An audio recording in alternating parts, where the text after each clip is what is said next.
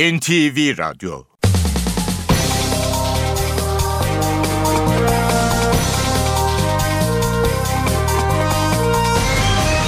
İşe giderken.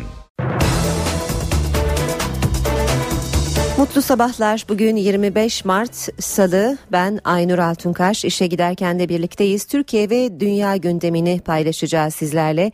7.35'te Ayhan Aktaş spor haberleriyle bizlerle olacak. 8.35'te de Emrah Kayalıoğlu'yla İşe Giderken spor yayında olacak. Önce gündemin başlıkları. Birleşmiş Milletler Genel Sekreteri Ban Ki-moon, Türk F-16'larının Suriye savaş uçağını düşürmesi konusunda taraflar gerginliği artıracak adımlardan sakınmalı dedi. Twitter'dan Türkiye'ye erişimin engellenmesine ilişkin yeni bir açıklama geldi. Türkiye'deki kullanıcılarımızın gizlilik haklarını savunmaya devam etmekte kararlıyız, güveninizi sarsmayacağız denildi. Mardin'de içinde iki köy korucusunun bulunduğu otomobilde patlama oldu. Bir korucu öldü, diğeri ağır yaralandı. Patlamanın nedeni henüz belli değil. Bankacılık ücretlerinde yeni bir dönem başlıyor. 1 Haziran'dan itibaren bankalar bazı işlem ücretlerini almaktan vazgeçecek. Türkiye bugünden itibaren yeni yağış sistemin etkisine giriyor. Yağışlar batıdan başlayacak, hava sıcaklığı 4-5 derece düşecek. Ziraat Türkiye Kupası yarı final ilk maçında Galatasaray ile Bursaspor Türk Telekom Arena'da karşı karşıya gelecek. Maç saat 20.30'da başlayacak. İşe giderken gazetelerin gündemi.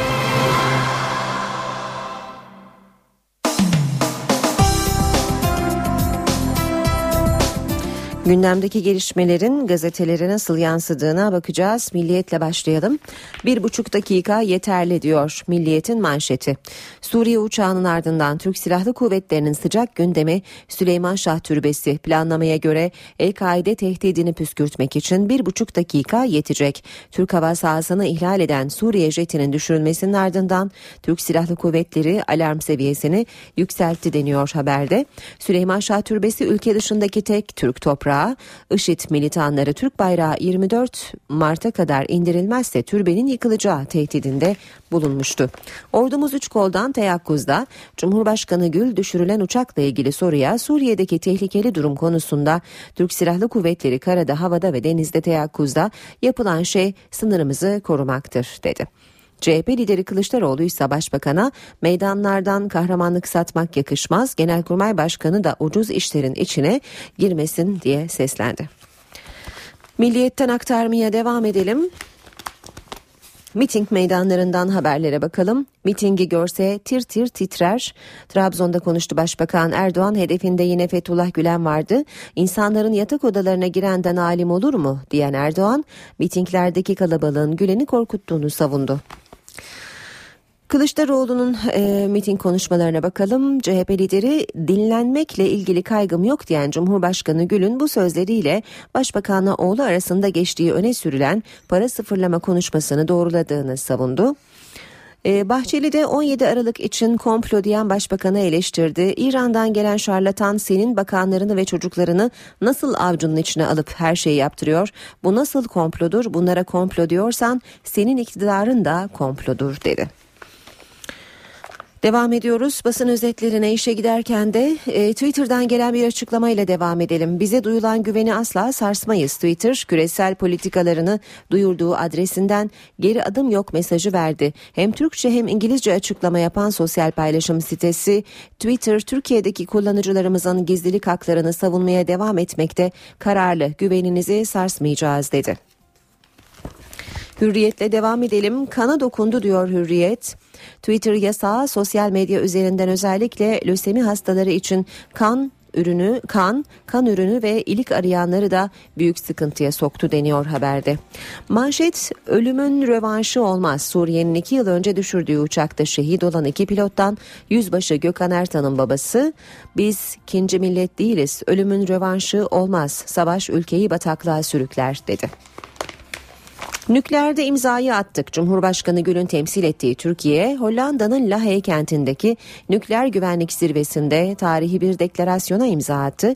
Türkiye ve 11 ülke topraklarındaki yüksek zenginleştirilmiş uranyumdan arınma taahhüdünde bulundu deniyor haberin ayrıntılarında. Devam ediyoruz basın özetlerine. Fener keyfi başlığıyla Lider Fenerbahçe Gaziantep'ten 3 gol ve 3 puanla döndü. Sarı lacivertliler Trabzon maçı eksiğiyle son 8 haftaya Galatasaray'dan 8, Beşiktaş'tan 7 puan önde girdi. Sabah'la devam edelim. Darbeci Sisi'nin hukuk katliamı diyor Sabah sürmanşette. Mısır'da sadece 20 dakika süren duruşmada 529 ihvan üyesi idam cezasına çarptırıldı. Dakika başına 26 idam düştüğü kalan ihvan üyeleri için karar bugün açıklanacak. Yine Sabah'tan aktaralım. Sabah'ın manşeti makbuz istedim hapse attılar. Galip Öztürk 22 yıl boyunca Gülen grubuna 30 milyon lira yardım yaptı. Açıktan istenen parayı vermeyi reddedince hapse attırılan iş adamı kabus dolu günlerini Sabah gazetesine aktarmış. Cumhuriyet'le devam edelim. Savaşa değil yargıya git manşeti var Cumhuriyet'te. Genelkurmay'ın siyasetten uzak durmasını isteyen Kılıçdaroğlu Erdoğan'a da bu sözlerle yüklendi. Seçimle ilişkilendirmek ihanetmiş deniyor devamında bir başlıkta. Genelkurmay düşürülen Suriye uçağının sınır ihlali yaptığını açıklarken paraşütle atlayarak kurtulan pilot Türkiye sınırına 7 kilometre uzakta olduğunu iddia etti. Pilot terör çetelerini kovaladığını, dönüş sırasında vurulduğunu söyledi. Ülkeyi maceralara sürükleyen Davutoğlu uçağın düşürülmesinin seçimlerle ilgili olduğu yönündeki eleştirileri ihanet olarak nitelendirdi diyor Cumhuriyet gazetesi haberinde. Devam ediyoruz basın özetlerine. İşe giderken de Radikal gazetesi var sırada. Köprü yolunda 8 engel. İstanbul 1 numaralı koruma kurulu 3. köprü güzergahının arkeolojik sit ilan edilen 4 yerden geçtiğini, toplam 8 yerde tarihi eser olduğunu belirtti. Buralarda kazı yapılabilir, dolayısıyla bağlantı yollarının güzergahı değişebilir diyor Radikal haberinde. Star gazetesi yeni kapı travması demiş manşette. Türk siyasi tarihinin en kalabalık mitinginin medyanın kimyasını bozduğu ifade ediliyor haberin devamında. Okyanusa çakılmış başlığını da görüyoruz Star'da. 16 gün sonra acı haber. Dünyada 26 ülkenin 16 gündür aradığı Malezya Hava Yolları'na ait uçağın Hint Okyanusu'na düştüğü ortaya çıktı. Malezya yolcu yakınlarına gönderdiği mesajda 239 kişiden kurtulan olmadığını açıkladı. Geçelim Habertürk'e. Habertürk'te manşet iddianame iade edildi. 17 Aralık sonrası rüşvet iddiasıyla hazırlanan 31 sanıklı ilk iddianameyi mahkeme usulden iade etti. 14 Mart'ta gönderilen dosyayı inceleyen 20. Ağır Ceza, rüşvetin miktarı ve hangi gayrimenkul için verildiği belirtilmemiş dedi. Savcı Aydın Erse her şeyi somut diyerek hakimin iade kararına üst mahkemede itiraz etti. Trombositi de siz bulun diyor Habertürk. Twitter'ın kapatılması kan ve trombosit arayan lösemi hastalarını mağdur etti. Hasta ve yaralılar için Twitter'dan acil kan çağrıları sustu. Lösemi dayanışması isyan etti. Twitter'ı kapattınız, hastalar için gün aşırı kırmızı kanı ve trombositi de siz bulun denildi. Savaş heveslisi değiliz. Başbakan yardımcısı İşler, Suriye jetinin düşürülmesiyle ilgili Türkiye'nin savaşa girme hevesi yok, ihlale izin verilmeyeceğini dünyaya gösterdik dedi. Bir başka başlık, Şahin'in kaseti var, ondan korkup gitti. Başbakan AK Parti'den istifa eden eski bakan İdris Naim Şahin için onun da şantaj kaseti var, korkarak gitti dedi. Erdoğan, ülkeyi yönetenlerin haremine giriyorlar, tehdit olarak kullanıyorlar, ininize gireceğiz diye ekledi. 173 milyon pusulaya Yüksek Seçim Kurulu yanıtı fazla bastık. 52 milyon seçmen varken 173 milyon adet oy pusulası basan Yüksek Seçim Kurulu açıklık getirdi. Yasaya göre her sandıktaki oyun %15 fazlası pusula gerekiyor. Seçmen il, ilçe, belde, belediye meclisi gibi birden fazla oy verecek. 150 milyon pusula kullanılacak. %15 fazlayla 173 milyon basıldı. Yeni Şafak'la devam edelim. Sınırsız ihanet diyor Yeni Şafak manşette. Türkiye'yi terör örgütüne yardım eden ülke gibi göstermekten kaçınmayan paralel medya, Suriye uçağının düşürülmesini de hükümetin seçim yatırımı olarak lanse etti diyor Yeni Şafak gazetesi manşetinde. Devam edelim. Zaman gazetesiyle yargıdan kaçarsanız hakkınızdaki iddiaları bir kambur gibi taşırsınız. Bu sözler eski Yargıtay Başkanı Sami Selçuk'a ait. Sami Selçuk'tan Başbakan'a açık mektup diyor Zaman manşette. Bu satırları 59 yıl hukukla iç içe yaşamış, 41 yılını yazılı hukuku uygulayarak adalet hizmetinde tüketmiş biri olarak kendimi sizin yerinize koyarak yazıyorum. Hiçbir makama, özellikle de yargı organlarına size yakın olanları seçmeyi hiç denemeyin. Yurt dışından bilgisayar getirtebilirsiniz ama yargıç getirtemezsiniz. Özel konuşmaları dinlemek elbette hem suçtur hem de ahlaksızlıktır. Bunun için o denli bağırıp çağırmaya hiç gerek yok. Bunu önlemenin biricik yolu yargıya başvurmaktır. Bu sözler eski Yargıtay Başkanı Sami Selçuk'a ait. Bir başlıkla bitirelim. Yine Zaman gazetesinden reform emekliye yaramadı, maaşlar eriyor. Sosyal güvenlik reformu düşük prim ödeyerek emekli olanları mağdur etti. 2010 yılında en düşük 725 lira olarak bağlanan emekli maaşı 2013'te 403 liraya kadar geriledi. Saat 7.17 NTV Radyo'da işe giderken de birlikteyiz. Gündeme yakından bakacağız. Seçim meydanlarıyla başlayalım. Başbakan Erdoğan dün önce Trabzon ve Ordu, akşam da Ankara'nın iki ilçesinde seçmenin karşısına çıktı. Twitter'a erişimin engellenmesiyle ilgili yine sert mesajlar verdi. Başbakan dinlemeler içinde yine cemaati suçladı. Benim bakanıma kalkacak, hırsız diyecek. Başbakanına hırsız diyecek. Bunu savunmak ona mı kaldı ya? Buyurun, sandığa gidiyoruz. Bir Twitter'ın kardeşlerin savunmasını yapmak bu ülkenin köşe yazarlarına mı kaldı ya? Hale bak. Bu ülkenin milletine karşı, bu ülkenin devletine karşı, bu ülkenin başbakanına baş çalan diyen ahlaksızlara karşı onları savunmak kime kaldı ya? Bunlar casusluk örgütü olduğu için bizi dinlemeye varıncaya kadar bu yollara başvurdular. Düşünebiliyor musunuz? Ülkeyi yönetenlerin haremine giriyorlar. CHP Genel Başkanı Kemal Kılıçdaroğlu ise dört kentte Kırıkkale, Isparta, Burdur ve İstanbul'un Tuzla ilçesinde seçmene seslendi. Kılıçdaroğlu Twitter'a erişimin engellenmesini eleştirdi. Bizde yasaklar olmayacak dedi. Helale mi ortak olacaksınız? Harama mı ortak olacaksınız? Helale ortak oluyorsanız adresiniz belli. Cumhuriyet Halk Partisi. Kul hakkı yiyenlerden hesap soralım. Namussuz siyaseti getirelim. Gençler, size sesleniyorum. Özgür bir Türkiye istiyorsanız, düşüncelerinizi rahatlıkla açıklayabileceğiniz bir Türkiye istiyorsanız adres belli. Devletin vicdanı harekete geçmiştir. Devletin sırlarını kimse başka bir yere satamaz. 17 Aralık Şebi Aruz'da bunların maskeleri düştü. Provokasyon yapıyorlar. Kavga etmeyeceğiz. Berkin öldü, Burakcan öldü, Polis Ahmet öldü. Hepimiz üzüldük. Hiç kimsenin ölmesini istemem. Ama o ne yaptı? Berkin'i meydanlarda yuhalattı. Olmaz. Bizim yüreğimizde insan sevgisi var. Biz insanımızı seviyoruz.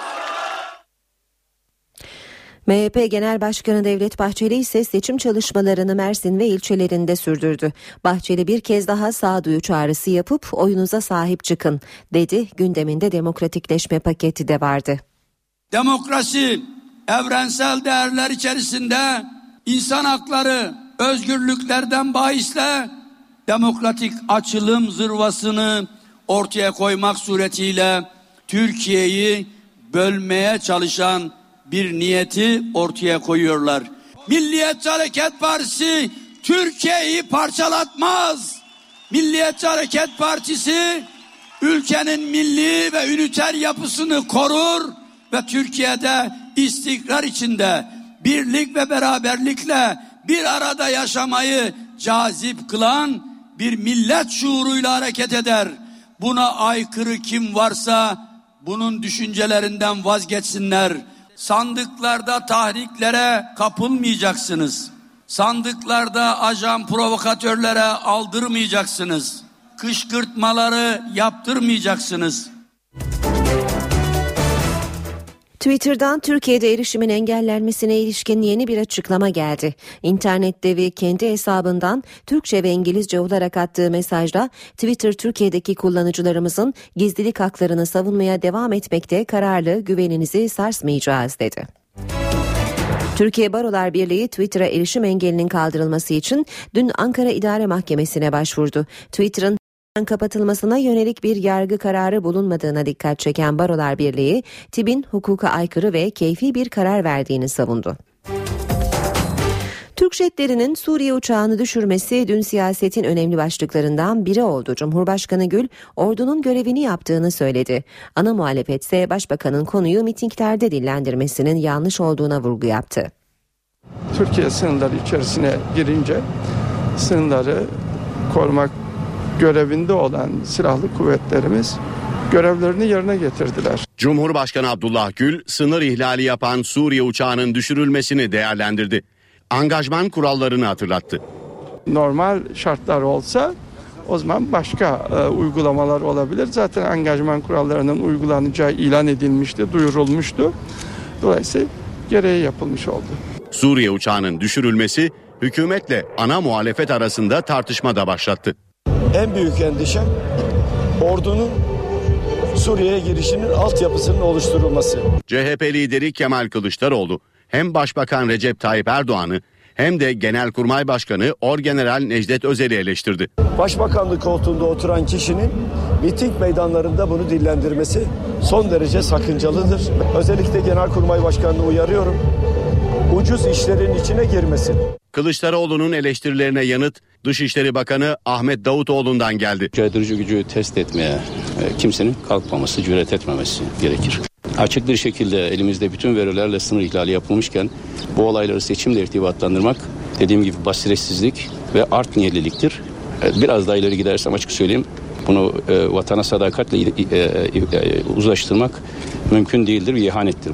CHP'ye bir eleştiri de Milli Savunma Bakanı İsmet Yılmaz'dan geldi. Suriye uçağımızı düşürür Beşar Esad'ın yanında.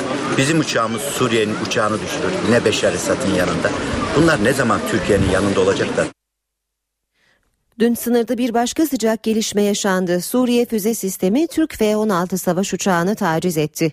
Suriye'de konuşlu füze sistemi Türkiye-Suriye sınır hattında devreye uçuşu yapan F-16'ya kilitlendi ve radar kilidini muhafaza etmek suretiyle 4,5 dakika boyunca tacizde bulundu. Türkiye'nin vurduğu Suriye jeti Suriye topraklarındaki Kesep kasabasına düşmüştü. Çatışmaların şiddetlendiği kasaba muhaliflerin eline geçti ve böylece Şam rejimi Türkiye sınırındaki bütün noktalardaki kontrolü yitirmiş oldu. Çatışmalar sırasında Devlet Başkanı Beşar Esad'ın Suriye ordusunda görevli kuzeni Halil el-Sad da yaşamını yitirdi. Cumhurbaşkanı Abdullah Gül Hollanda'da nükleer güvenlik zirvesine katılıyor. Cumhurbaşkanı toplantıdan önce Birleşmiş Milletler Genel Sekreteri Ban Ki-moon'la görüştü. Amerika Başkanı Barack Obama ile de ayaküstü sohbet etti. 3. Nükleer Güvenlik Zirvesi Hollanda'nın Lahey kentinde gerçekleşiyor. Zirveye çok sayıda ülkenin lideri katılıyor. Zirvede aralarında Türkiye'nin de bulunduğu 12 ülke sınırları dahilindeki zenginleştirilmiş uranyumdan arınma taahhüdünde bulundu. Cumhurbaşkanı Abdullah Gül dün toplantı başlamadan önce Amerika Birleşik Devletleri Başkanı Barack Obama ile ayaküstü sohbet etti. İki liderin yanında Pakistan Başbakanı Nawaz Şerif de bulundu.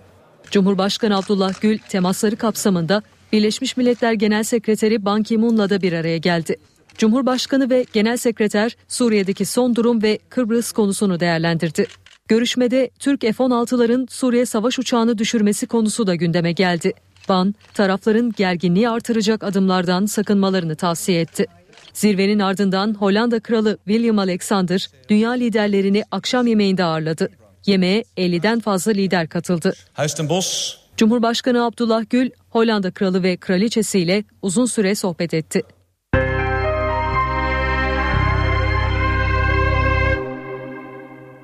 İstanbul'daki seçim yarışıyla devam edelim. CHP İstanbul Büyükşehir Belediye Başkanı adayı Mustafa Sarıgül seçilmesi halinde inşası devam eden 3. Havaalanı ve 3. Köprü ile ilgili neler yapacağını anlattı. Sarıgül 5 yıl içinde 200 kilometre uzunluğunda metro hattı sözü verdi. 3. Havaalanı yapılması projesini destekliyoruz ama yerine bakmamız lazım.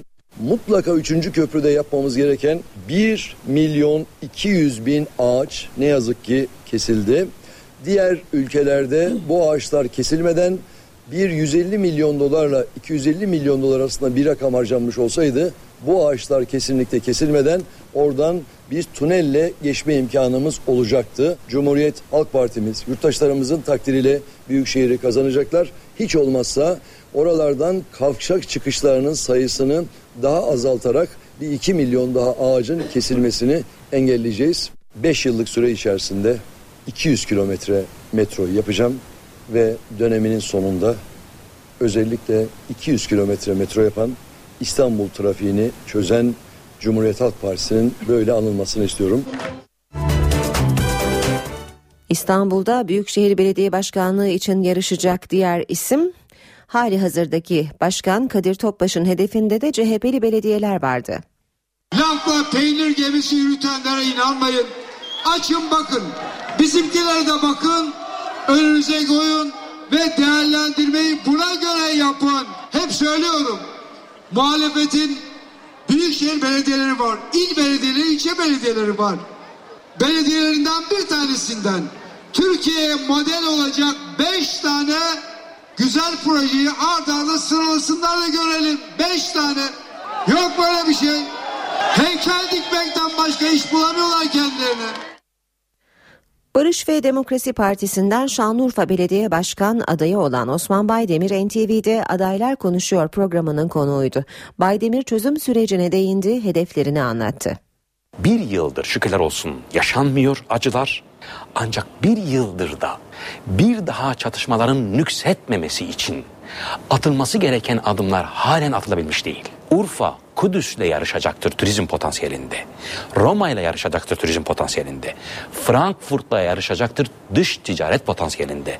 Ve İstanbul'la yarışacaktır, açık söylüyorum, tarım ve tarıma dayalı sanayide. $1 trilyona bir daire fiyatı.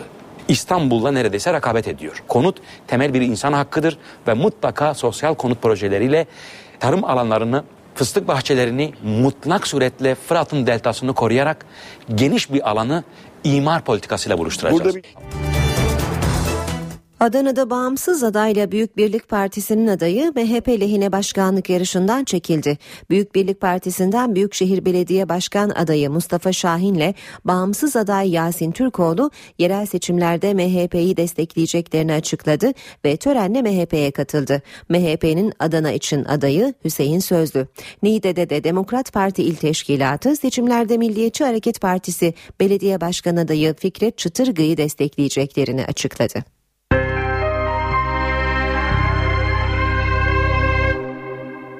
Son 16 gün önce kaybolan Malezya Hava Yolları'na ait yolcu uçağının Hint Okyanusu'nda düştüğü anlaşıldı. Uçağın enkazına ise hala ulaşılamadı. 8 Mart'tan beri kaybolan Malezya Hava Yolları'na ait uçaktan kötü haber var. Uçağın yolculuğunun Hint Okyanusu'nun güneyinde son bulduğu belirtiliyor. Uçağın yolculuğunun Hint Okyanusu'nun güneyinde son bulduğu konusunda aileleri bilgilendirdik. Derin üzüntü içerisindeyiz. Ailelere uçaktan kurtulan olmadığı yönünde bilgi verildi. Umutlarını yitiren aileler üzgün ve öfkeliydi. Malezyalı yetkililerin ailelere bu bilgiyi uydu fotoğraflarına dayanarak verdiği belirtiliyor. İngiliz ekibin uydu bilgileriyle uçağın okyanusa düştüğü sonucuna varılsa da henüz enkaza ulaşılamadı. Uçağın parçalarının görüldüğü tahmin edilen yerin ulaşılması çok zor bir nokta olduğu belirtiliyor. Şimdi tüm çabalar bu bölgeye ulaşılması üzerine yoğunlaşıyor. Amerika Birleşik Devletleri bölgeye kara kutuları tespit edebilen bir cihaz da gönderdi.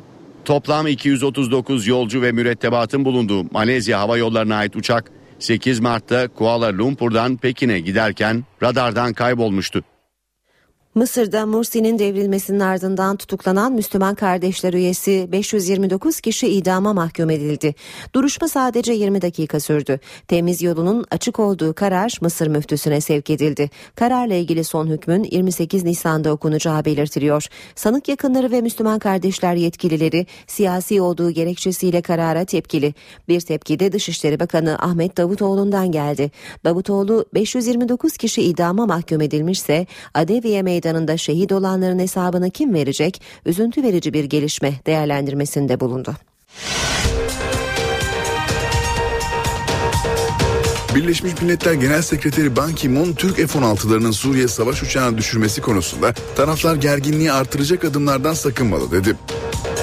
Twitter'dan Türkiye'ye erişimin engellenmesine ilişkin yeni bir açıklama geldi. Türkiye'deki kullanıcılarımızın gizlilik haklarını savunmaya devam etmekte kararlıyız, güveninizi sarsmayacağız denildi. Mardin'de içinde 2 köy korucusunun bulunduğu otomobilde patlama oldu. Bir korucu öldü, diğeri ağır yaralandı. Patlamanın nedeni henüz belli değil. Bankacılık ücretlerinde yeni bir dönem başlıyor. 1 Haziran'dan itibaren bankalar bazı işlem ücretlerini almaktan vazgeçecek. Türkiye bugünden itibaren yeni yağış sistemin etkisine giriyor. Yağışlar batıdan başlayacak, hava sıcaklığı 4-5 derece düşecek. Ziraat Türkiye Kupası yarı final ilk maçında Galatasaray ile Bursaspor Türk Telekom Arena'da karşı karşıya gelecek. Maç saat 20.30'da başlayacak.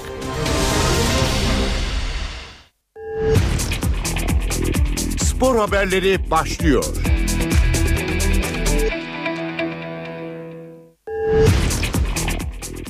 Spor haberlerini Ayhan Aktaş'tan alacağız. Ayhan hoş geldin. Hoş bulduk. Günaydın Aynur. Fenerbahçe şampiyonluğa bir adım daha yaklaştı. Gaziantep deplasmanında kadın ve çocukların izlediği maçta 3 puanı 3 golle aldı. Bugün de Ziraat Türkiye Kupası'nda heyecan var. Evet, Ziraat Türkiye Kupası heyecanı yaşanacak ama dünkü maça şöyle bir esasında bugünkü haberimiz daha çok ligden ama Ziraat Türkiye Kupası'na da mutlaka giriş yapacağız. Ligde senin de az önce bahsettiğin gibi 3-0 çok net skorla ki maç eksiğiyle en yakın rakibiyle puan farkını 7'ye çıkararak Fenerbahçe şampiyonluğa bir adım daha yaklaştı.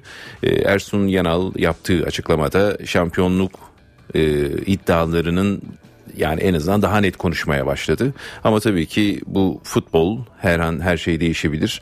Ama matematiksel olarak Fenerbahçe'nin iddiası oldukça yüksek. Hı hı.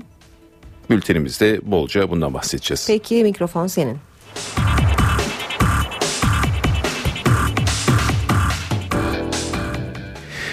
Fenerbahçe zirvede tek başına kaldı. Sarı lacivertli takım Gaziantepspor'u deplasmanda 3-0 yenerek maç eksiğine rağmen en yakın takipçisiyle puan farkını 7'ye çıkardı. Gaziantepspor'un cezası nedeniyle kadın ve 12 yaşından küçük çocuklar önünde oynanan maçta Fenerbahçe golü erken buldu. Sarı lacivertli takım 10. dakikada Emenike ile 1-0 öne geçti. Sarı lacivertli takım Nijeryalı futbolcusunun 34. dakikada kaydettiği golle devre arasına 2-0 üstünlükle gitti. Moussa Sow 76. dakikada maçın sonucunu 3-0 olarak ilan etti. Gaziantepspor'dan Binya 87. dakikada ikinci sarı karttan kırmızı kart gördü. Trabzonspor'la oynadığı mücadelede yarıda kalan Fenerbahçe maç eksiğiyle puanını 57 yaparken ikinci sıraya çıkan Beşiktaş'ta 7 puanlık farkı korudu. Galatasaray'la fark 8'e çıktı. Gaziantepspor ise 35 puanda ve 10. sırada kaldı. Fenerbahçe Teknik Direktörü Ersun Yanal maç sonrası iddialı konuştu. Büyük Fenerbahçe taraftarların beklentisi olan hem oyun hem galibiyet hem şampiyonluk konusunda oldukça önemli yollar kat ettik. Bugün de bunu gerçekleştirdiğimiz için çok mutluyum. Büyük Fenerbahçe taraftarının ortaya koymuş olduğu malumunuz duruşunun karşılığında hak ettiği takımının şampiyonluk yarışındaki performansı bizi, taraftarlarımızın mutlu olması adına ayrıca sevindiriyor. Oyuncularımızın oyun içerisindeki disiplini ve kazanma arzusu bizi ayrıca sevindiriyor. Biz şu anda Fenerbahçe olarak yapmış olduğumuz performansın daha henüz sonucunu almadık ve bunun sonucunu almak için disiplinli bir şekilde çalışıp sonucu almaya çalışacağız. Ve sezon bittiğinde sezon başından beri söylediğimiz şampiyonluğu Fenerbahçe taraftarına armağan edeceğiz. Moussa Sow suskunluğunu bozdu. Fenerbahçe'nin Senegalli yıldızı Gaziantepspor deplasmanında yaklaşık 3 ay süren gol hasretine son verdi. Fenerbahçe'nin geçen hafta Kayseri Erciyesspor'la oynadığı maça Moussa Sow'un gözyaşları damga vurmuştu. Senegalli yıldız maçın ikinci yarısında müsait pozisyonları değerlendirememiş ve oyuna bir süre ağlayarak devam etmişti. Maçtan düşmesi üzerine teknik direktör Ersun Yanal'ın kenara aldığı Sow'u taraftarlar, takım arkadaşları ve Erciyesporlu futbolcular teselli etmişti. Sow, sarı lacivertli takımın Gaziantepspor'la deplasmanda oynadığı maça da ilk 11'de başladı. İlk yarıda bireysel becerisiyle girdiği bir pozisyonu golle sonuçlandıramayan Sow, suskunluğunu ikinci yarıda bozdu. Yıldız futbolcu 76. dakikada Fenerbahçe'nin 3. golünün altına imzasını attı. Son olarak ilk yarının son haftasında Kayserispor karşısında gol sevinci yaşayan Sow, yaklaşık 3 ay süren hasretine son verdi. Spor Toto Süper Lig'de bu sezon 22 maçta görev yapan Sow 10 gole ulaştı. Fenerbahçe'de kaleci Volkan Demirel son anda kadrodan çıkarıldı. Maç öncesi ısınmaya çıkan deneyimli kaleci belindeki ağrılar artınca Gaziantepspor karşısında forma giyemedi. Kaleyi Mert Günok korudu. Fenerbahçe'nin Gaziantepspor'a konuk olduğu maç öncesi teknik heyete kaleci Volkan Demirel'den kötü haber geldi. Belindeki sakatlığa rağmen ısınmaya çıkan ve ilk 11'de ismi yazan deneyimli kaleci ağrıların artması üzerine teknik direktör Ersun Yanal'a forma giyemeyeceğini söyledi. Isınmayı bırakan ve kaleci Mert Günok'a sarılan Volkan soyunma odasının yolunu tuttu. Milli kaleci yapılan son kontrollerin ardından kadrodan çıkartıldı. Sarı lacivertli takımı kalesini Gaziantepspor karşısında Mert Günok korudu. Mert 90 dakika boyunca kalesinde çok fazla tehlike yaşamazken ceza sahası dışından gelen şutlarda da gole izin vermedi. Fenerbahçe'nin yedek kulübesinde ise genç isim Erten Ersu yer aldı. Spor Toto Süper Lig'de 26. hafta maçları tamamlandı. Sonuçlar ve ligde puan durumu şöyle. Spor Toto Süper Lig'de 26. hafta maçları tamamlandı. Alınan sonuçlar şöyle. Trabzonspor 0, Kasımpaşa 0, Çaykur Rizespor 0, Eskişehirspor 0, Bursaspor 1, Torku Konyaspor 2, Medikal Park Antalyaspor 0, Karabükspor 0, Galatasaray 0, Kayserispor 1, Gençler Birliği 3, Elazığspor 1, Kayseri Erciyesspor 1, Sivasspor 1, Beşiktaş 3, Akhisar Belediyespor 0, Gaziantepspor 0, Fenerbahçe 3. Bu sonuçların ardından puan durumu şöyle oluştu. Bir maçı eksik Fenerbahçe 57 puanda. İkinci sıradaki Beşiktaş'ın 50 puanı var. Üçüncü Galatasaray 49 puan topladı. Dördüncü sıradaki Trabzonspor 38, beşinci sıradaki Eskişehirspor ise 37 puanda. Altıncı sıradaki Sivasspor'un da 37 puanı var. 36 puanlı 3 takımdan Kasımpaşa 7. Karabükspor 8. Akhisar Belediyespor ise 9. Fenerbahçe'ye yenilen Gaziantepspor 10. sırada ve 35 puanı var. 34 puanlı 2 takımdan Gençler Birliği 11. Bursaspor 12. Torku Konyaspor'un 31 puanı bulunuyor. 27 puanlı 3 takımdan Medikal Park Antalyaspor 14. Çaykur Rizespor 15. ve Elazığspor 16. sırada. 26 puanlı Kayseri Erciyesspor 17. sırada. 18. ve son sıradaki Kayserispor'un 22 puanı var. Galatasaray Başkanı Ünal Aysal, Florya Metin Oktay tesislerinde sarı kırmızılı futbolcularla bir araya geldi. Aysal oyunculara güven mesajı verdi. Şampiyonlar Ligi'nden elenen ve Süper Lig'de şampiyonluk yarışının uzağında kalan Galatasaray'da Başkan Ünal Aysal futbolcularla bir toplantı gerçekleştirdi. Aysal ve bazı yöneticiler Ziraat Türkiye Kupası'ndaki Bursaspor maçı öncesi yapılan son antrenmana giderek takıma moral verdi. Florya Metin Oktay tesislerinde futbolculara hitaben bir konuşma yapan Aysal, "Buraya hesap sormak, sizlerin performansını değerlendirmek için değil, 25 milyon taraftarın size olan güvenini iletmek için geldik. Son zamanlardaki yayınların amacı bana, hocamıza veya size yönelik eleştiriler getirmek değil, maalesef Galatasaray'ın içini karıştırmak. Büyük camialar büyüklüklerini zor günlerde gösterir. Hepimiz aynı gemideyiz, sıkıntılı günleri birlikte aşacağız" dedi. Oyuncularından gelecek maçları konsantre olmalarını isteyen Başkan Aysal, "Maç kaybedebilirsiniz ama cesaretinizi asla kaybetmeyin. Ben burada aslanlar görüyorum. Koyunlara pabuç bırakmayın" ifadelerini kullandı. Galatasaray Teknik Direktörü Roberto Mancini kariyeri hakkında İtalyan basınına açıklamalarda bulundu. "Çizmeye yeniden dönecek misin?" sorusuna Mancini, "Hayatta ne olacağını bilemeyiz. Ben bir antrenörüm ve her şey mümkün" ifadesini kullandı. Real Madrid-Barcelona maçını İtalya kanalına yorumlayan Galatasaray Teknik Direktörü Roberto Mancini, sarı kırmızılı takımdaki geleceğiyle ilgili çarpıcı açıklamalarda bulundu. İtalyan teknik adam Manchester City'den ayrılığı sonrası birçok kulüpten teklif aldığını, ancak İstanbul'u tercih ettiğini söyledi. Galatasaray'ın teklifini neden kabul ettiğini değerlendiren İtalyan çalıştırıcı, "Şampiyonlar Ligi'nde yer alan ve büyük bir takım olan Galatasaray'dan teklif geldi. Ben de önde gelen ligler arasında yer almasa da tanımadığım bir ülkede çalışmak istedim. Galatasaray oldukça önemli bir takım ve bu deneyimi yaşamak istedim" dedi. Mourinho gelecekte Inter'e dönebileceğini açıkladı. Peki Mancini de İtalya'ya yeniden döner mi sorusuna tecrübeli teknik adam, "Bilmiyorum, bunu söylemek şu an için zor. Inter'de her şey değişiyor. Zaten orayı çalıştırdım. Artık bunun zor olduğunu düşünüyorum cevabını verdi. Peki Milan'a gelir misiniz sorusuna ise Mancini, hayatta ne olacağını bilemeyiz. Ben bir antrenörüm ve her şey mümkün. Bu sadece bana bağlı bir şey değil diye konuştu. İtalyan televizyonuna Türk futbolu hakkında bilgiler veren 49 yaşındaki çalıştırıcı, açıkçası daha alt seviyede bir lig bekliyordum. Türkiye'de futbol son yıllarda oldukça gelişti. Yabancı oyuncular açısından sınırlama olduğu için seviyeyi artırmak biraz zor. Ancak yavaş yavaş burada futbolun daha da gelişeceğine inanıyorum ifadelerini kullandı. Ziraat Türkiye Kupası yarı final ilk maçları bugün ve yarın oynanacak. Program şöyle: bugünkü mücadele saat 20.30'da Galatasaray'la Bursaspor arasında Türk Telekom Arena'da oynanacak. Diğer maçsa yarın yine aynı saatte Eskişehir'de oynanacak. Eskişehirspor Melikal Park Antalyaspor'u konuk edecek. UEFA köklü talimat değişikliğine gitti. UEFA Şampiyonlar Ligi ve Avrupa Ligi'ne katılım konusunda 2015-2016 sezonundan itibaren yeni kuralların uygulanacağını duyurdu. UEFA Şampiyonlar Ligi ve UEFA Avrupa Ligi'nde önemli değişikliklere gidiyor. Avrupa futbolunun patronu iki kupaya katılım konusunda köklü değişikliklerin hayata geçeceğini duyurdu. Yapılan değişikliklere göre 2015-2016 sezonundan itibaren Avrupa Ligi şampiyonu o sezon kendi liginde aldığı derece hesaba katılmaksızın bir sonraki sezon UEFA Şampiyonlar Ligi'ne playoff turundan itibaren katılabilecek. Ancak geçmiş sezonun Devler Ligi şampiyonu ertesi yıl Şampiyonlar Ligi gruplarına katılmaya hak kazandığı takdirde Avrupa Ligi şampiyonu da Şampiyonlar Ligi gruplarına direkt olarak dahil olacak. Bununla birlikte Şampiyonlar Ligi gruplarında bir ülke UEFA sıralaması göz önüne alınarak maksimum 5 takımla temsil edilebilecek. UEFA Avrupa Ligi'ne ise her ülkeden en fazla 3 takım katılabilecek. UEFA Avrupa Ligi gruplarına direkt katılacak takımların sayısı 6'dan 16'ya çıkarılacak. Bu haktan UEFA ülke puan sıralamasında ilk 12 sırada bulunan ülkelerin takımları yararlanabilecek. Buna göre sıralamada ilk 4 sırada bulunan ülkelerden 2 takım, 5. ile 12 sırada yer alan ülkelerdense 1 takım doğrudan UEFA Avrupa Ligi gruplarına katılacak. İlgili ülkenin şampiyonu ligden aldığı dereceden dolayı UEFA Şampiyonlar Ligi'ne katılmaya hak kazanırsa kupa finalistinin yerine ligde en iyi dereceyi alan ekip UEFA Avrupa Ligi'ne katılacak. Bu haberimizle spor bültenimizi tamamlıyoruz. İyi günler diliyoruz. NTV Radyo.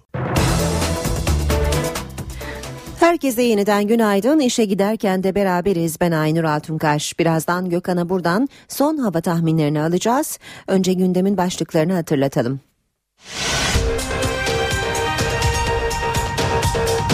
Birleşmiş Milletler Genel Sekreteri Ban Ki-moon, Türk F-16'larının Suriye savaş uçağını düşürmesi konusunda taraflar gerginliği artıracak adımlardan sakınmalı dedi.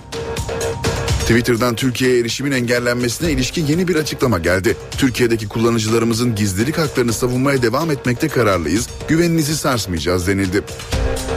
Mardin'de içinde 2 köy korucusunun bulunduğu otomobilde patlama oldu. Bir korucu öldü, diğeri ağır yaralandı. Patlamanın nedeni henüz belli değil.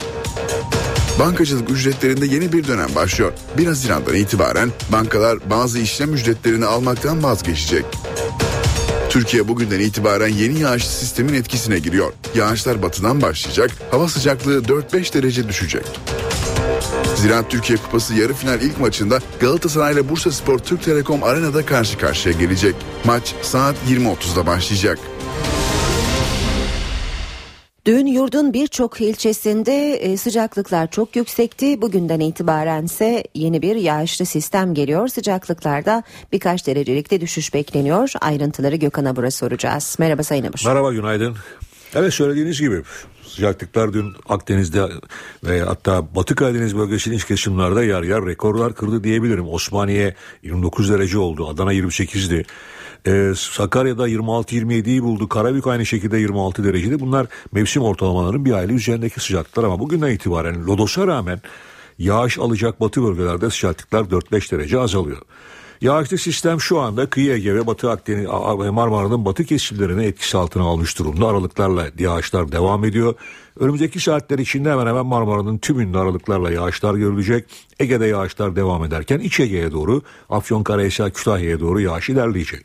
Akşama doğru ise özellikle Batı Akdeniz bölgesinde de hafif de olsa Antalya Isparta arasında yağışın başlamasını bekliyoruz. İç kesimlerde ve doğuda yüksek sıcaklıklar bugün de etkisini sürdürmeye devam edecek.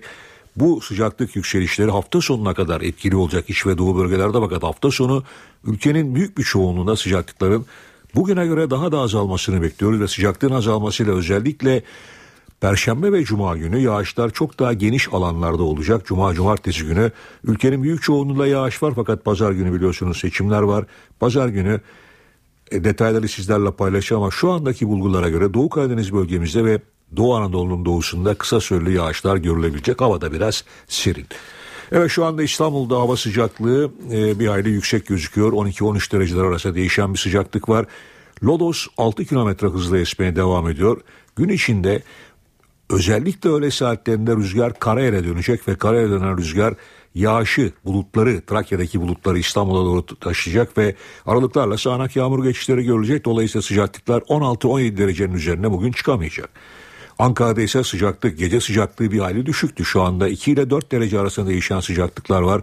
Hava parçalı bulutlu, kuzeyli rüzgar esiyor. Ankara'da bugün yağış beklemiyoruz ama gündüz sıcaklığı mevsim ortalamaları üzerinde ve 20 derecenin üzerine çıkacak.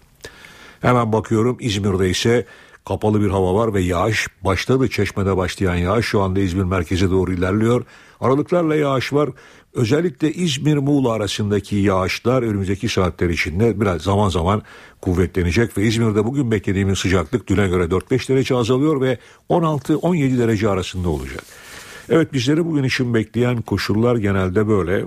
Yağış var, bu yağışa da ihtiyacımız var tabii. Gökhan Abur, teşekkürler. Ben teşekkür ediyorum. NTV Radyo. Seçim meydanlarından haberlerle devam edelim. Başbakan Erdoğan dün önce Trabzon ve Ordu, akşam da Ankara'nın iki ilçesinde seçmenin karşısına çıktı. Twitter'a erişimin engellenmesiyle ilgili yine sert mesajlar verdi. Başbakan dinlemeler için de yine cemaati suçladı. Benim bakanıma kalkacak, hırsız diyecek. Başbakanına hırsız diyecek. Bunu savunmak ona mı kaldı ya? Buyurun, sandığa gidiyoruz. Bir Twitter'ın kardeşlerin savunmasını yapmak bu ülkenin köşe yazarlarına mı kaldı ya? Hale bak. Bu ülkenin milletine karşı, bu ülkenin devletine karşı, bu ülkenin başbakanına baş çalan diyen ahlaksızlara karşı onları savunmak kime kaldı ya? Bunlar casusluk örgütü olduğu için bizi dinlemeye varıncaya kadar bu yollara başvurdular. Düşünebiliyor musunuz? Ülkeyi yönetenlerin haremine giriyorlar. CHP Genel Başkanı Kemal Kılıçdaroğlu ise 4 kentte Kırıkkale, Isparta, Burdur ve İstanbul'un Tuzla ilçesinde seçmene seslendi. Kılıçdaroğlu Twitter'a erişimin engellenmesini eleştirdi. Bizde yasaklar olmayacak dedi. Helale mi ortak olacaksınız, harama mı ortak olacaksınız? Helale ortak oluyorsanız adresinizi belli. Cumhuriyet Halk Partisi. Kul hakkı yiyenlerden hesap soralım. Namussuz siyaseti getirelim. Gençler, size sesleniyorum. Özgür bir Türkiye istiyorsanız, düşüncelerinizi rahatlıkla açıklayabileceğiniz bir Türkiye istiyorsanız adres belli. Devletin vicdanı harekete geçmiştir. Devletin sırlarını kimse başka bir yere satamaz. 17 Aralık Şebi Aruz'da bunların maskeleri düştü. Provokasyon yapıyorlar. Kavga etmeyeceğiz. Berkin öldü, Burakcan öldü, polis Ahmet öldü. Hepimiz üzüldük. Hiç kimsenin ölmesini istemem. Ama o ne yaptı? Berkin'i meydanlarda yuhalattı. Olmaz. Bizim yüreğimizde insan sevgisi var. Biz insanımızı seviyoruz. MHP Genel Başkanı Devlet Bahçeli ise seçim çalışmalarını Mersin ve ilçelerinde sürdürdü. Bahçeli bir kez daha sağduyu çağrısı yapıp oyunuza sahip çıkın ifadelerini kullandı. Gündeminde demokratikleşme paketi de vardı. Demokrasi, evrensel değerler içerisinde insan hakları, özgürlüklerden bahisle demokratik açılım zırvasını ortaya koymak suretiyle Türkiye'yi bölmeye çalışan bir niyeti ortaya koyuyorlar. Milliyetçi Hareket Partisi Türkiye'yi parçalatmaz. Milliyetçi Hareket Partisi ülkenin milli ve üniter yapısını korur ve Türkiye'de istikrar içinde birlik ve beraberlikle bir arada yaşamayı cazip kılan bir millet şuuruyla hareket eder. Buna aykırı kim varsa bunun düşüncelerinden vazgeçsinler. Sandıklarda tahriklere kapılmayacaksınız. Sandıklarda ajan provokatörlere aldırmayacaksınız. Kışkırtmaları yaptırmayacaksınız.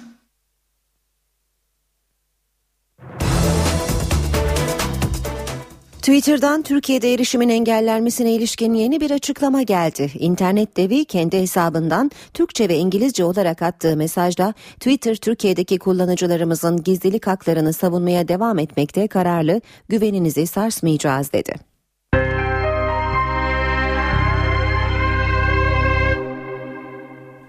Mardin'de içinde 2 köy korucusunun bulunduğu otomobilde patlama meydana geldi. Koruculardan biri hayatını kaybetti, diğeri de ağır yaralı. Patlama akşam saatlerinde araç Kızıltepe-Ceylanpınar yolunda seyir halindeyken meydana geldi. Osman Talayhan olay yerinde hayatını kaybetti. Diğer korucu Masum Talayhan ise ağır yaralı olarak hastaneye kaldırıldı. Güvenlik güçleri patlamanın nedenini araştırıyor. Niğde'nin Ulukışla ilçesinde bir askerle polisin şehit olduğu, bir kamyon sürücüsünün de hayatını kaybettiği saldırının zanlıları dün tutuklandı. Zanlılar ifadelerinde saldırı iddiasını kabul etmedi. Mahkeme tutanakları saldırganların kimliklerini de ortaya çıkardı. Makedonyalı Muhammed Zekiri, Alman uyruklu Arnavutluk vatandaşı Benjamin Hu ve İsviçre uyruklu Kosova vatandaşı Çendrim Ramadani saldırganlar ifadelerinde Türkiye'ye dönük planlı saldırı iddialarını kabul etmedi, Türkiye üzerinden Makedonya'ya geçmeye çalıştıklarını söyledi. Bolu'da doğalgaz dolum istasyonundaki sanayi tüpleri patladı. İstasyon şehirler arası otobüs terminalinin yanındaydı. Patlamayla sanayi tüpleri metrelerce uzağa fırladı. Bir anda alev topuna dönen istasyon ve çevresinde şans eseri can kaybı olmadı. İstasyonun yanındaki Bolu şehirler arası otobüs terminalinin camları kırıldı. Çevredeki işyerleri de hasar gördü. Yangın itfaiye ekiplerince söndürüldü. Patlamaya gaz sızıntısının neden olduğu sanılıyor. 5 yaşındaki Ecesu Yılmaz ve anneannesinin ölümüne neden olan kazanın yeni görüntüsü ortaya çıktı. Başka bir vapurun güvenlik kamerasına yansıyan görüntülere göre Ecesu'nun içinde bulunduğu araç vapura doğru hareket ediyor. O anda vapur da hareket ediyor. Kapaktaki görevli sağ tarafa doğru koşuyor. Araç kapağa çıktığı sırada vapur iskeleden ayrılıyor. Geriye kayan otomobilin arka tekerlekleri boşluğa düşüyor. Soruşturma ile ilgili de yeni gelişmeler var. Kaptan Erkan Atalay'ın bir süre önce verdiği ifadede yan taraftaki geminin siren sesini harekete geç çağrısı olarak algıladığını söyledi. Ancak görevliler Özay Yaşar ve Levent Dönmez kaptanı uyarmaya çalıştıklarını savundu. 17 Aralık soruşturmasına ilişkin hazırlanan ilk iddianame usul yönünden eksiklik olduğu gerekçesiyle savcılığa iade edildi. Savcı Ekrem Aydıner, Fatih Belediyesi çalışanlarının da aralarında bulunduğu 31 kişi hakkında hazırlanan iddianamenin iade kararına üst mahkemede itiraz etti. Şüpheliler rüşvet almak, rüşvet vermek, resmi belgede sahtecilikle, kültür ve tabiat varlıklarını koruma kanununa muhalefetle suçlanıyor.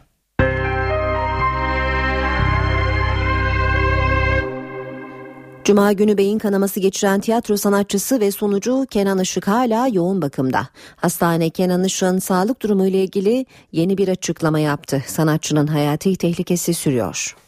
Tiyatro sanatçısı Kenan Işık'ın durumu stabil ancak hayati tehlikesi sürüyor. Hastaneden yapılan açıklama bu yönde. Beyin kanaması geçirdikten sonra ameliyat edilen Işık, önemli organlarının dengelerini sağlamak ve beyin dokusunu korumak amacıyla yoğun bakımda uyutuluyor. Işık'ın yattığı hastaneye gelen İstanbul Üniversitesi eski rektörü Profesör Doktor Mesut Parlak doktorlardan bilgi aldı.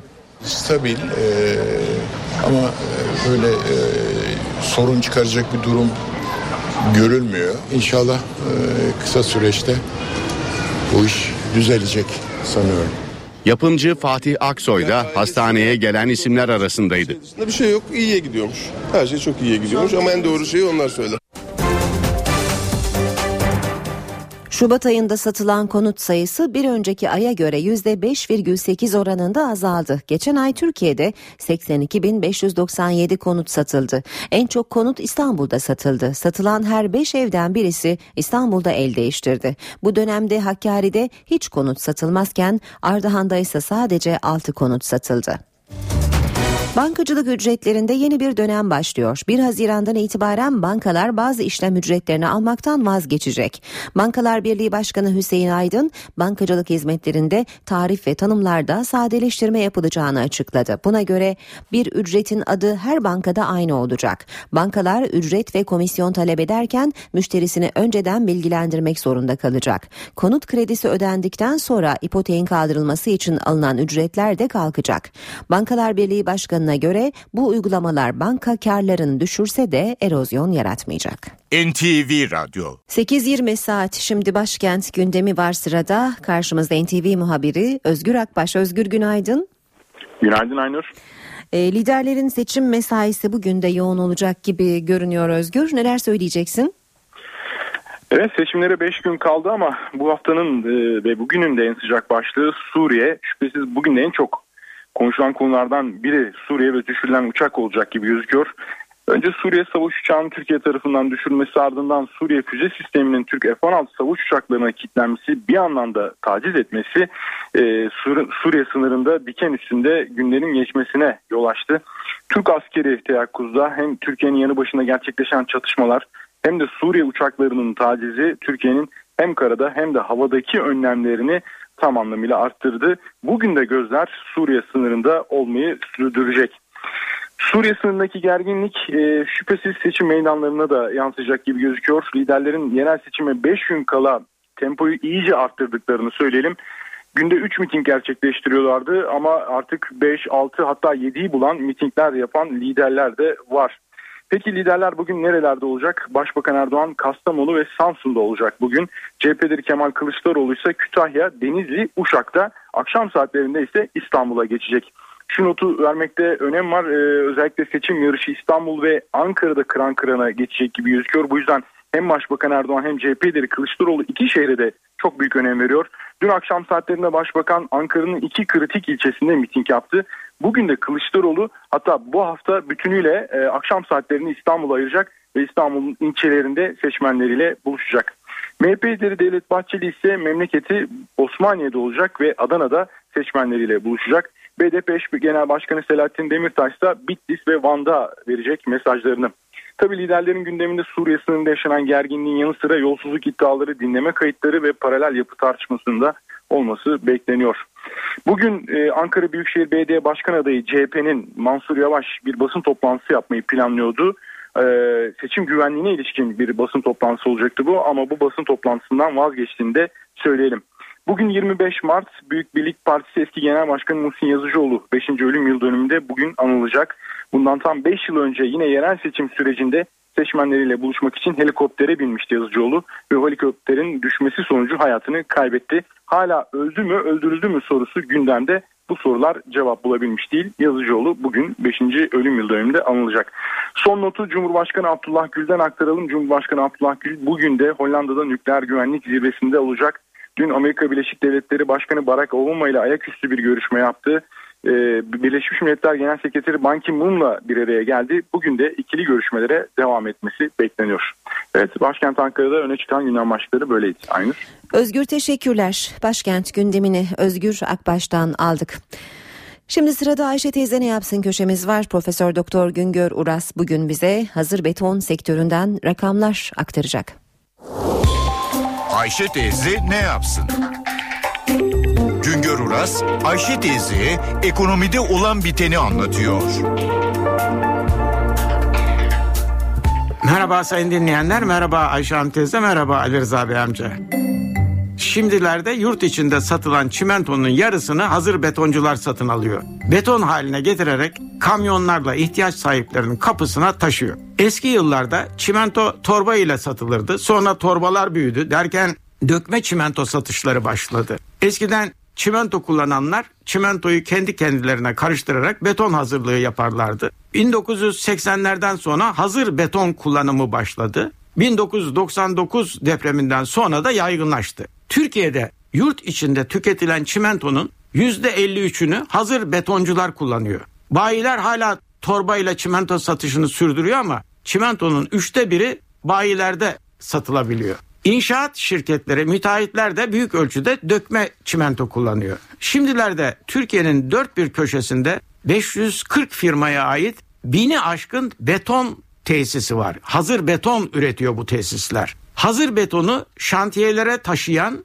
dikkat buyurunuz, 11.000 özel beton kamyonu ve şantiyelerde betonu kalıplara pompalayan 3.000 pompa kamyonu var. Yollarda hep beton taşıyan kamyonlar görüyoruz ya, işte onlar hep bu hazır betonları şantiyelere götüren kamyonlar. Ulaşım çok önemli çünkü hazır betonun 2 saat içinde kullanılması gerekiyor. Şimdilerde özel kimyasal ve mineral katkı maddeleriyle farklı ihtiyaçlara göre, farklı iklim şartlarına göre farklı beton karışımları elde edilebiliyor. Hazır beton yoğun olarak Marmara bölgesinde kullanılıyor. Çünkü inşaatların büyük bir bölümü de Marmara bölgesinde. 2013 yılında toplam hazır beton tüketiminin %36'sı Marmara bölgesinde gerçekleşmiş. %18'i İç Anadolu'da, %13'ü Akdeniz'de, %11'i Karadeniz'de, %10'u Ege'de kullanılmış hazır betonların. Doğu ve Güneydoğu'da hazır beton kullanımı ise hala çok düşük oranlarda.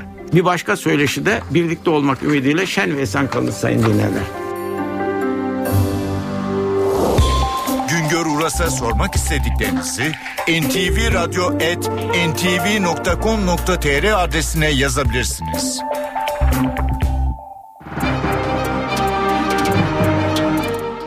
Ve piyasalardan rakamlar aktaralım şimdi de. BIST 100 endeksi %1,35 oranında değer kaybederek 63.710 puandan kapandı. Bu sabah dolar 2.23, euro 3.09'dan işlem görüyor. Euro dolar 1.38, dolar yen 102 seviyesinde. Altının onsu 1313 dolar. Kapalı çarşıda külçe altının gramı 95, çeyrek altın 165 liradan işlem görüyor. Brent petrolün varili 107 dolar. Emrah Kayalıoğlu'yla işe giderken spor.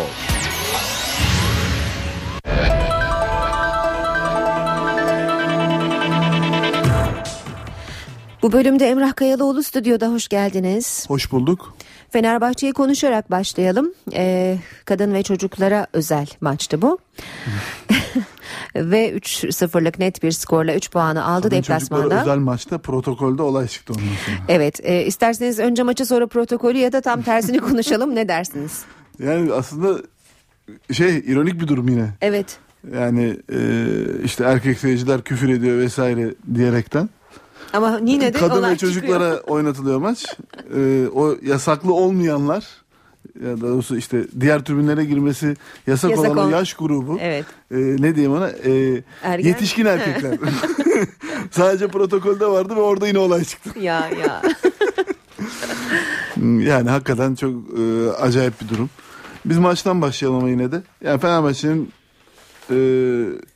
çok rahat bir şekilde kazandığı maçın daha böyle... Bir işte ilk dakikalarda 3. 5. dakika civarıydı. Mert'in kalesine etkili bir şut geldi. Ondan sonra maçın sonlarına kadar öyle bir daha kaleyi bulan şutu olmadı Gaziantep'in. Yani evet, Sergen Yalçın'ın tercihleri, özellikle orta sahadaki tercihleri eleştirilebilir. Ama bu Fenerbahçe'nin iştahını, arzusunu, özellikle Galatasaray'ın puan kaybı sonrası artık bu işi bitirelim diyerek o havayla bu maça çıktıklarını, bir de tabii rakibin puan kaybının onları stresten uzak, rahat oynamalarını sağladığını, bunların hepsi bir gerçek.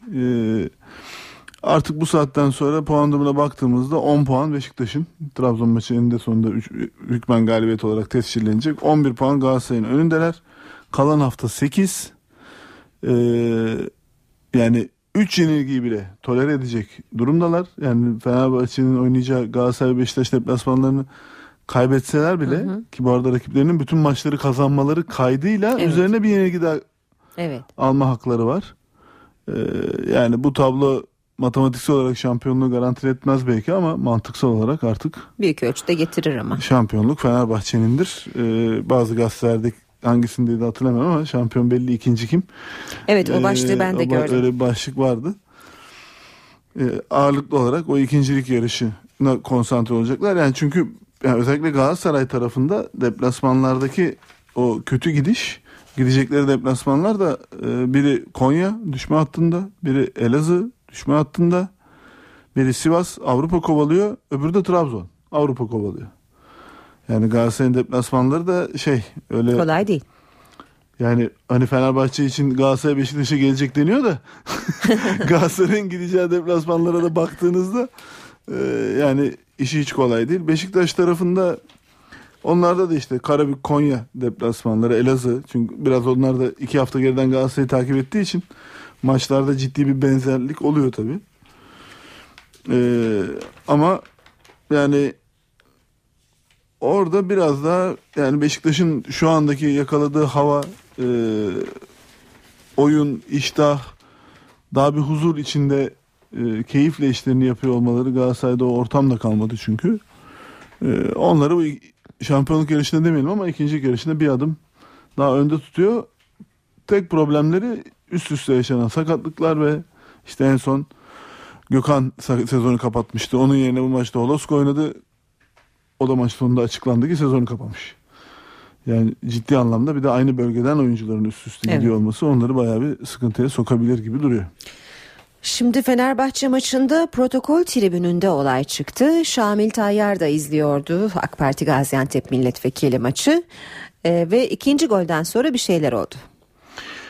Yani vali yardımcısının oğlu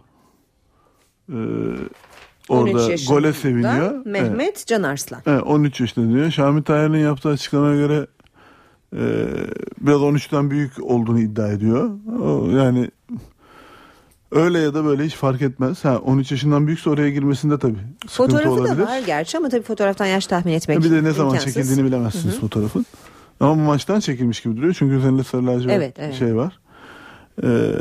Ama yani sonuçta bu protokole akredite olmanın ötesinde muhtemelen o yaş şeyiyle girmiştir içeriye diye düşünüyorum ben. Ne olursa olsun yani içeriye girme hakkı var yok tarafı bir tarafa, bence orada önemli olan bu noktada takımının golüne sevinen bir çocuk yaşta taraftara milletvekili sıfatını taşıyan bir kişinin gösterdiği tepki. Yani bu tahammülsüzlük, birbirini çekememek.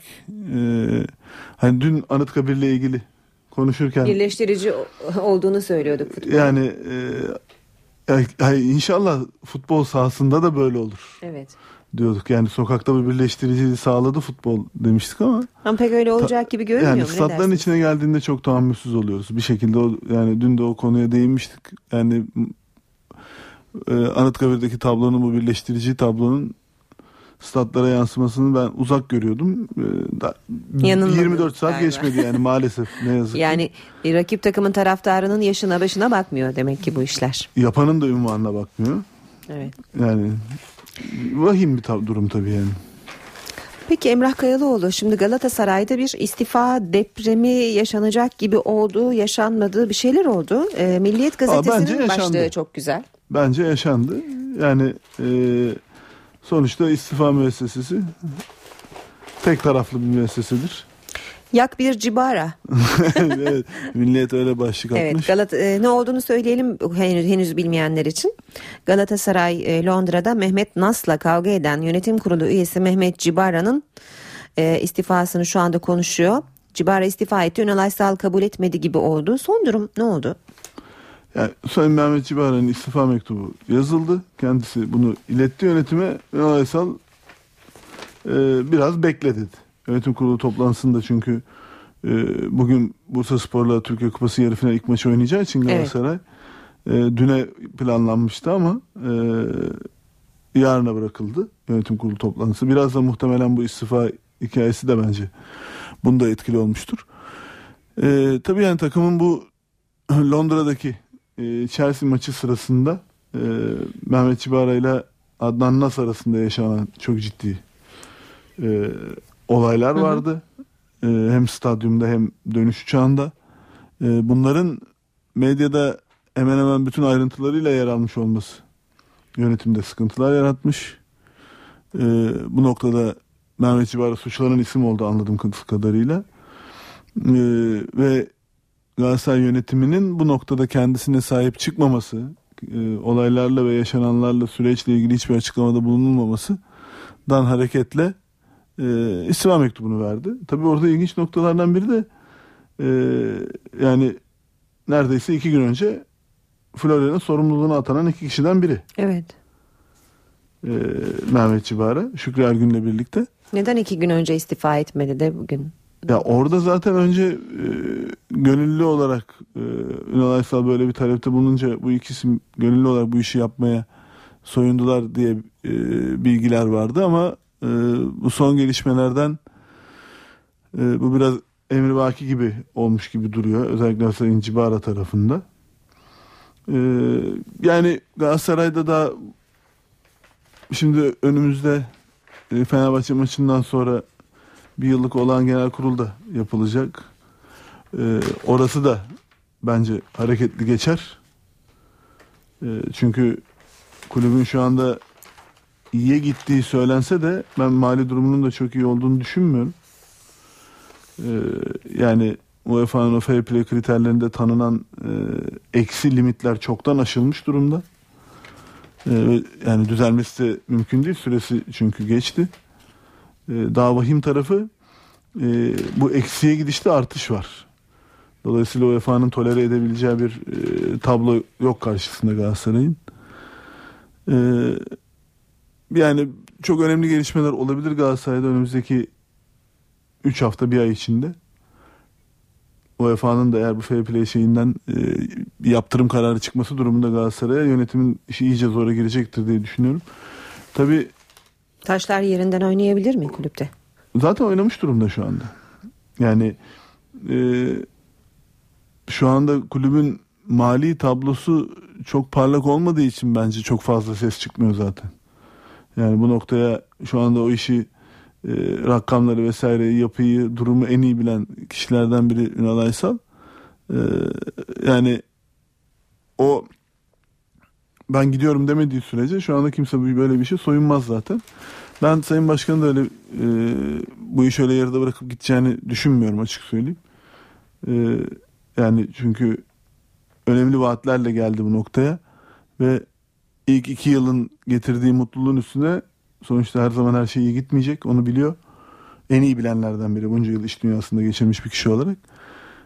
Yani böyle düşüşler de yaşansa onu gemiyi tekrar yüzdürecek olanın kaptan olduğunu bilecek birinci kişidir diye düşünüyorum ve yani yapmaları gerekeni takımı mesela Florya'da dün motive edici bir toplantı yaptılar futbol takımıyla. Ama bu tabii Chelsea maçından sonra yönetimin yaptığı o takımı eleştiren, dirençsiz, mücadelesiz futbol ortaya koyan takım gibi bir ifade resmi yazılı açıklamada bu ifadeyi koyuyorsanız işte onun sonunda futbolcuların etkilenmemesi imkansız. Ciddi bir çöküş yaşadı. Peki. Onun en azından hata oldu. Fark edilmiş Florya'daki toplantıda bir takımı motive etme noktasında daha doğru bir adım atılmış ama o düşüşü durdurmaya yetecek mi onu birazını bugün göreceğiz işte kupa maçında. Peki son olarak da Beşiktaş Başkanı Fikret Orman'ın açıklamalarını biraz değerlendirelim isterseniz. Şu ana kadar hakem hataları yüzünden 8 puanımız alındı diyor. 8 puanımızı hakem hataları aldı diyor Fikret Orman. Ne dersiniz? Bütün takımların hakem hatalarıyla puanları gitti. Fazladan puanlar aldılar. Onun sezon sonunda her takım kendine göre bir muhasebesini yapar ve Türkiye'de kime sorsanız şampiyon olanından küme düşenine herkes kendi hakkının yendiğini söyler. Evet. Yani herkesin hakemler için söyleyecek bir sözü var. Bu sene özelinde Beşiktaş'ın hakikaten belki bu konuda en talihsiz takım olduğunu söyleyebiliriz ama hesabını kitabını yaptığımızda işte Beşiktaş'a en koyu şekilde gönül vermiş olanlar 18 bile bulabilir. Başkan 8'de kalmış. Bunun hesabını yapanlar da yoktur, yani oturup 2-3 bulan da çıkabilir. Ama yani Beşiktaş'ın eksi de olduğunu hemen hemen herkes kabul edecektir zaten. Onun dışında Fernandez'le ilgili işte o medyaya yansıyan imza atmak istiyor Beşiktaş'a yönünde söylemler vardı. Onlarla ilgili açıklaması var. Beşiktaş'a mı imza atacakmış diyor. Kime imza atacakmış diyerekten. Yani orada biraz gemileri yakmış durumdalar Fernandez'le. O artık net gözüküyor. Stat konusunda iddialı başkan hala. Takım yaz kampına giderken uçaktan stadın kaba inşaatının hatta büyük bölümünün bittiğini görerek gidecek diye bir söylemi olmuş. Türkiye'deki futbol piyasasının bazı oyunculara aslında ne kadar bonkör davrandığını itiraf eden bir bölümü var o sözlerde. Ki bunu biz genelde yerli oyuncuların ücretlerinin çok yüksek olduğuna vurgu yapıyoruz. Kontenjan sebebiyle. Quaresma ile ilgili olarak biz 3 yıl 7,5 milyon euro önerdik. Kabul etmedi. Bizden gitti. Şimdi Porto'da 700 bin euroya oynuyor. Hı hı. Diyor başkan. Ne kadar fark var hakikaten arada? Çok ciddi fark var. Yani 3 katı. Evet. Dan bile fazla evet. Aslında. Yani 3 katını bile geçiyor fark. Yani buna gerçekten çok önemli tespitler tabii. Başkanın hem Türkiye'deki futbol ortamıyla yani bu futbolun ekonomisiyle ilgili bir yerde artık futbolcu yönetim ilişkileriyle ilgili işte o Fernandes tarafı yani hakem tarafına artık çok girmeyi istemiyorum. Hı hı. Dediğim gibi yani kendince o 8 puan da bulur. Kimisi çıkar 18 bulur. Kimisi artıdasınız kardeşim diyen de çıkar. Tabii, ama yani futbol kamuoyu bu sene Beşiktaş'ın o noktada herhalde çok büyük çoğunlukla ekside olduğunu kabul ediyordur. O anlamda biraz sezonun talihsiz takımı diyebiliriz. Yani. Peki Emrah Kayalıoğlu bugün de bitti bize ayrılan süre. Yarın sabah 8.35'te büyük ihtimalle önce Ziraat Türkiye Kupası'nda bu akşam alınacak sonucu konuşuyor olacağız. Ne dersiniz? Evet, iki takımın da aslında kritik bir süreçle geliyorlar. Bursaspor da Dağım'la yolları ayırıp geliyor. Yardımcı hoca İrfan Hoca getiriyor takımı İstanbul'a, o çıkaracak. Bir yandan yeni teknik adamla ilgili görüşmeleri sürüyor. Abdullah Avcı ile bayağı bir yol kat ettiler. Hı hı. Ama yani bu maçta en azından Abdullah Hoca olmayacak. İlk maçı Fenerbahçe olabilir. Çünkü sıradaki maçı Bursa'nın ligdeki Fenerbahçe ile. Yani onlar da aslında dediğim gibi sıkıntılı bir süreçten geliyorlar. Önemli bir iki futbolcu işte Fernando, Enes Ünal, Serdar Aziz kadroda yoklar. Yani Bursa için de kolay bir maç değil ama sonuçta Bursa şeytanın bacağını kırmış 5. şampiyonluğu 5. farklı şampiyonu Türk futboluna armağan etmiş bir şehir ve o takımdan bahsediyoruz. Yani ben Galatasaray'ın işinin ne olursa olsun hiç kolay olduğunu düşünmüyorum. Peki. O halde yarın sabah tekrar görüşmek üzere diyelim. Görüşmek üzere. İşe giderken de böylece sona eriyor. Hoşça kalın. NTV Radyo.